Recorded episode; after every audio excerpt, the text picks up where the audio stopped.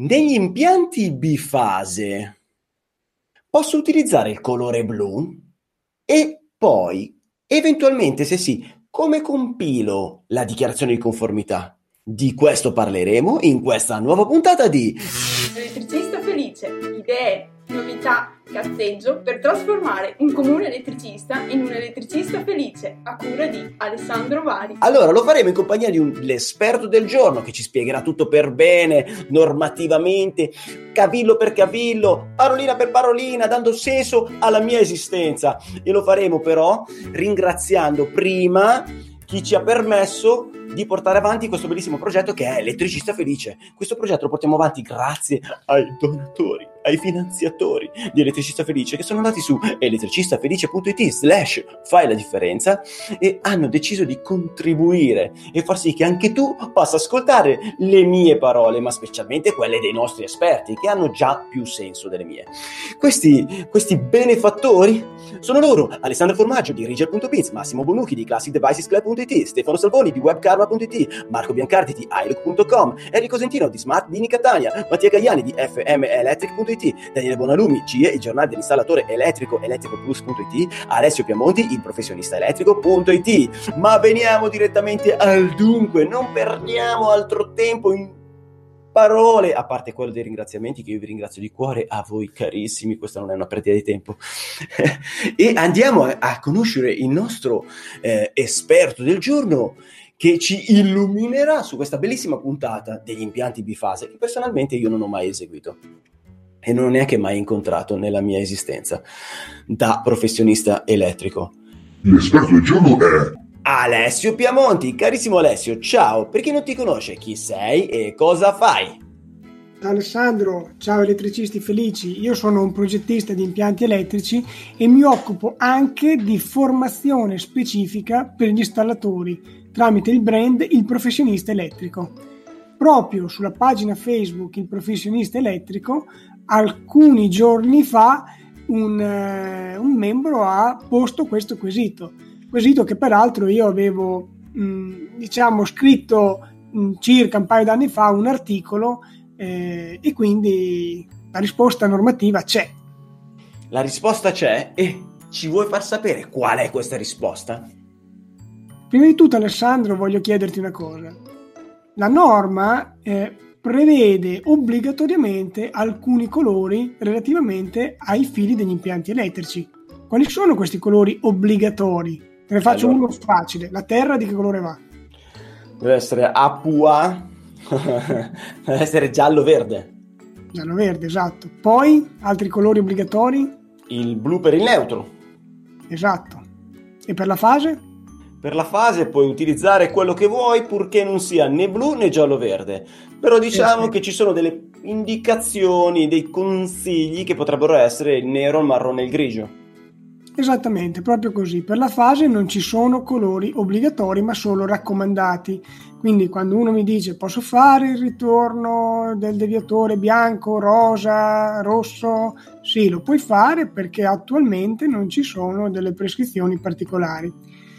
Detto questo, ci sono alcune zone in Italia, ad esempio mh, alcuni posti a Roma in cui il distributore è Acea, che fornisce energia elettrica a 230 volt fase fase.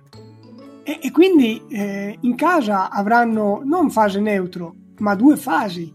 E a quel punto la domanda che giustamente l'installatore si fa è: ma avendo la fase che non è il neutro, la posso fare blu, visto che un domani quella, mm, quella fornitura potrebbe diventare 230 volt fase neutro e non più fase fase? Beh, la risposta è sì, si può.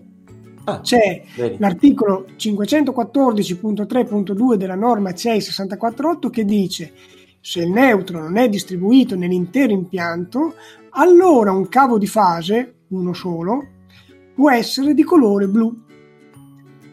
Anzi, il mio è quasi un consiglio di farlo di colore blu perché così nel momento in cui sistemano la fornitura non hai eh, problemi con, eh, con, il colore dei cavi, perché certo. il neutro deve essere per forza di colore blu e di conseguenza quando arriva la tua fornitura fase neutro 230 volt c'hai già il neutro blu, cosa che invece non accadrebbe se lasci il colore di fase eh, non blu. Ok, va bene. L'unica cosa è quando fanno il, quando fanno il cambio della fornitura, chi va a collegare il contatore deve stare attento a collegare il blu sotto il neutro. Eh certo, certo. E voglio fare anche una precisazione. Mm, la 648 richiama un'altra norma che è la CEI 16.2 che è stata aggiornata a fine 2018 e ci sono alcune novità interessanti che vale la pena ricordare. Ora, al di là del fatto che le fasi andrebbero chiamate L1, L2, L3 e non RST, come facciamo ancora di solito, Viene di nuovo specificato che i colori raccomandati sono nero, marrone grigio. Ho detto proprio quest'ordine perché sarebbe, sarebbero in ordine alfabetico dei rispettivi nomi detti in inglese: black, brown, grey.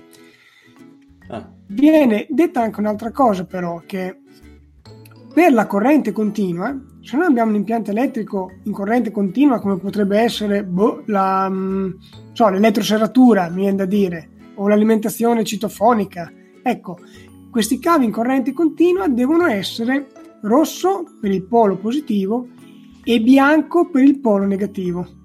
Ma dai. Diciamo che spesso li, li vedevo già così, però dal 2020 eh, la norma 16.2 diventerà eh, valida a tutti gli effetti e quindi è raccomandabile seguirla. Un'altra cosa invece interessante riguarda la terra, che tu sai benissimo che va fatta giallo-verde, sì. ma in certi casi potrebbe essere richiesta di colore rosa. Questa mi è nuova. in effetti la terra rosa lascia un po' perplessi. In sostanza bisogna fare una suddivisione tra eh, la terra di protezione e una terra funzionale. La terra di protezione è la classica messa a terra che facciamo in un apparecchio per non pigliare la scossa, quindi eh, scarica a terra, salta il differenziale e, e vi sono tutti felici e contenti. Okay. La terra invece funzionale è una messa a terra che non serve per la protezione delle persone, ma serve per garantire il funzionamento dell'impianto. Eh, faccio un esempio che mi viene in mente, se abbiamo un impianto fotovoltaico in cui i pannelli generalmente sono in classe 2, quindi è come se fossero a doppio isolamento, la struttura che sorregge il fotovoltaico la mettiamo a terra comunque, ma non è una messa a terra di protezione. Potrebbe essere una messa a terra funzionale, perché ad esempio l'inverter ha bisogno di avere un punto di riferimento eh, di terra per poter funzionare correttamente, capire se ci sono delle eh, dispersioni sul lato corrente continua e quindi quella terra lì andrebbe fatta di colore rosa perché non è, non è una terra di protezione ma una terra funzionale. Ma è come la terra che si collega allo zero del, dei trasformatori all'interno di un quadro, per, per esempio? Cioè si collega un, il polo di uscita della 24, si collega a terra per determinare lo zero. Allora, attenzione a una cosa, quello che ho detto io è una normativa che riguarda gli impianti. I quadri seguono altre norme che, special modo quando parliamo di, impianti, di quadri bordo macchina, in cui vengono date determinate prescrizioni. La messa a terra del secondario di un trasformatore serve, ad esempio nel quadro bordo macchina, per avere quello che si chiama sistema PELV. Esistono tre sistemi, no? SELV, PELV e FELV, che magari ci facciamo una puntata e eh, grazie al sistema PELV con un polo messo a terra evitiamo avviamenti intempestivi o mancati arresti dovuti a un guasto sul circuito ausiliario. Però è difficile da spiegare così, Se, forse sarebbe opportuno appunto farci una puntata dedicata. Ok, va bene, va bene. Tornando alle non protezioni, ma ai punti di riferimento dei nostri impianti, altri esempi oltre a quelli del fotovoltaico te ne vengono in mente? No, non mi viene in mente nient'altro così su due piedi, però considera una cosa, che la norma dice che se quella terra è sia funzionale che di protezione, allora va fatta giallo-verde. A me sembra un po' una cagata fare la terra rosa, mm. però in quei casi in cui eh, effettivamente non serve per garantire nessuna protezione, potrebbe, potrebbe essere fatta anche rosa. Ok, però... Ehm la, la, la, norma non ci vieta di utilizzare il rosa come ritorno luce, cioè nel senso impianto io potrei avere il rosa per, un, per una fase e il rosa per, eh, per questo tipo di, di, collegamento. Beh, giusto, a quel punto sarebbe, sarebbe corretto cioè, non usare più il colore rosa per fare... Eh... Ma non, non lo dice la norma, lo stiamo dicendo noi per buon senso, tu dici? Dovrei andare a, a sviscerarla questa cosa qui. Diciamo che Mm, per quello che ricordo io, dice semplicemente che vengono raccomandati il nero, marrone e grigio per le fasi, ma non, eh, non mi pare che dica quali sono quelli vietati o quelli che sconsigliati. Sicuramente se ci rifacciamo alla norma, quella sui quadri bordo macchina, vengono sconsigliati il verde e il giallo perché sono facilmente confondibili con il giallo-verde. Tant'è che è difficile trovare cavi che abbiano isolamento giallo o verde. Sì, vero, vero, vero. Però il rosa adesso è, è super commerciale, il rosa per, per, da utilizzare come ritorni, eccetera. Quindi cioè, lo si trova parecchio in giro. Quindi il fatto di averlo da un lato come colore obbligatorio per alcune funzioni fa strano che lo si possa utilizzare ancora per altre funzioni nello stesso medesimo impianto. Concordo, impianto. concordo, con te, mi prendo la briga di andare a verificare perché sai 7000 norme tutte a memoria non me le ricordo. Però mi sembra giusto quello che hai detto tu. Ok, altro da sapere per quanto riguarda, eh, altro da sapere sì, eh, nel senso... Visto, visto ris- che abbiamo parlato Alessandro di eh, bordo macchina, ricordo solo una cosa che è interessante per chi fa il bordo macchina, che il, um, i circuiti in corrente alternata andrebbero fatti di colore rosso e quelli in corrente continua di colore blu. Quindi okay. sarebbe opportuno seguire queste indicazioni. Va benissimo.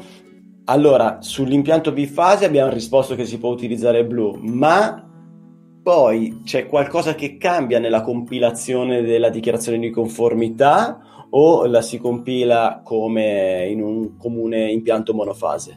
Assolutamente sì, la dichiarazione di conformità deve necessariamente, per obbligo di legge, essere compilata in colore blu.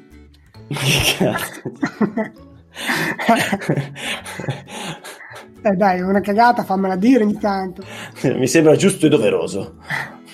No, in realtà non ci sono particolari indicazioni, ma è opportuno quantomeno scrivere in una nota da qualche parte questa cosa, perché alla fine il compito della dichiarazione di conformità è anche la tutela dell'installatore e quindi se l'installatore fa una fase di colore blu è opportuno che eh, lo menzioni da qualche parte, quindi può scrivere eh, in ottemperanza all'articolo 514.3.2 della norma CE 648 un conduttore di fase è stato fatto di colore blu in quanto il neutro non è distribuito nell'intero impianto.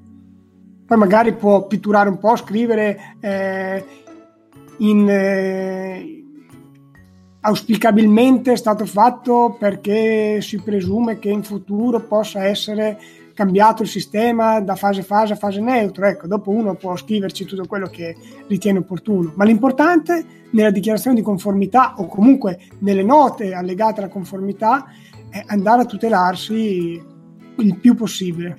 Va bene. C'è un consiglio inutile del giorno? Consiglio a questo punto direi che è lo studio delle normative, perché alla fine, differentemente da quello che pensano molti, le norme aiutano l'installatore, sono delle vere e proprie linee guida che permettono di eh, trovare soluzioni laddove potrebbe essere difficoltoso eh, averne. Quindi in questo caso ci permettono di fare una fase di colore blu perché appunto c'è la possibilità che in futuro quella fase diventi un neutro. Quindi direi che potrebbe essere questo. Se poi vuoi aggiungere qualcosa tu, ben venga. Allora, cosa potrei aggiungere io sul, sugli impianti bifase? Mm, no, voglio aggiungere un quesito. Eh, allora, è possibile utilizzare blu? No, non voglio aggiungere niente. Basta. No. a posto così. Io però voglio dire una cosa. Vai quando noi facciamo queste trasmissioni, tu ogni tanto salti fuori con delle domande così a caso, come l'altra volta che mi hai chiesto i gradi di protezione, che io mi devo ricordare a memoria. Ma se io non mi ricordo tutte queste robe a memoria, mi fai fare la figura del cretino. allora, magari dimmele prima le domande che mi vuoi fare, non sempre così a tradimento. ma così sono più divertenti, uno. Due, in realtà io apprezzo molto, ti faccio un esempio del mio commercialista. Eh, io il mio precedente commercialista, se io gli chiedevo qualcosa, non mi diceva mai non lo so. Mi dava la risposta sempre, cioè bello, sicuro, tranquillo, mi dava la risposta. Il problema è che a un certo punto mi rendo conto che le risposte non erano tutte proprio correttissime. E, e, fino a quando ho cambiato commercialista, perché poi chiaramente una risposta non corretta porta dei risultati non corretti. Il mio attuale commercialista mi risponde prontamente quasi a tutto, ma quando una cosa non la sa, mi dice dammi un istante, che può essere un'ora, può essere due ore, dammi mezza giornata in base ai suoi impegni e ti do la risposta corretta. Capito? Non è il concetto non è che uno deve sapere tutto, ma deve sapere dove trovare la risposta corretta, perché la risposta corretta è la cosa che mi serve, è la cosa utile. Quindi se io ti faccio una domanda e, e tu da essere umano non la conosci, os- oltre a essere uno che non sa un cazzo, cioè, comunque da professionista mi dici ok, per la prossima volta ti do la risposta.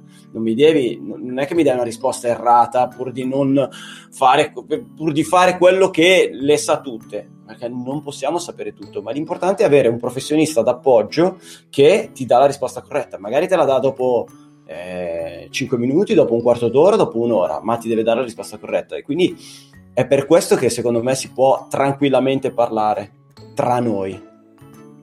Sì, sì, ma io concordo in pieno quello che dici. Infatti, ti ho detto, guarda, bisogna che vado a, approfondire la cosa per essere certo di cosa dice la normativa. E è capitato anche a me con degli altri professionisti che eh, rispondevano sempre comunque, che magari lì per lì li percepisci anche come cavolo dici questi qua ma sono veramente in gamba, poi ti rendi conto che sono dei pirla perché fanno delle affermazioni che non hanno il verso. Certo, certo, no, ed è parecchio rischioso, è parecchio rischioso questa cosa qua, perché in, in base all'argomento, insomma, cioè dal, dal punto, per il commercialista puoi sbagliare a fare una fattura e poi possono arrivarti le multe. Nell'impianto elettrico puoi sbagliare a, fare, a eseguire un impianto elettrico, sbagliare un preventivo e, e quindi potresti perdere anche lì parecchi soldi o addirittura andare nel penale. Cioè, non è una roba da, da scherzarci troppo. Quindi eh, rivolgersi al professionista che ti risponde in maniera corretta, magari non proprio un secondo dopo, ma 5 minuti, 10 minuti o anche un'ora dopo, ma che ti risponda a qualcosa di veramente corretto. Come Alessio Piamonti del Professionista Elettrico, il miglior gruppo dove un elettricista può formarsi e conoscere le normative. Grazie, grazie Alessandro. allora, saluto uh, per questo ultimo appuntamento della giornata per quanto riguarda YouTube tutti gli elettricisti felici che ci hanno ascoltato fino adesso. Un grande bacione e ci vediamo alla prossima. Anzi, ciao ciao. Teniamoci in contatto. Elettricista felice, idee, novità cazzeggio per trasformare un comune elettricista in un elettricista felice a cura di Alessandro Vari.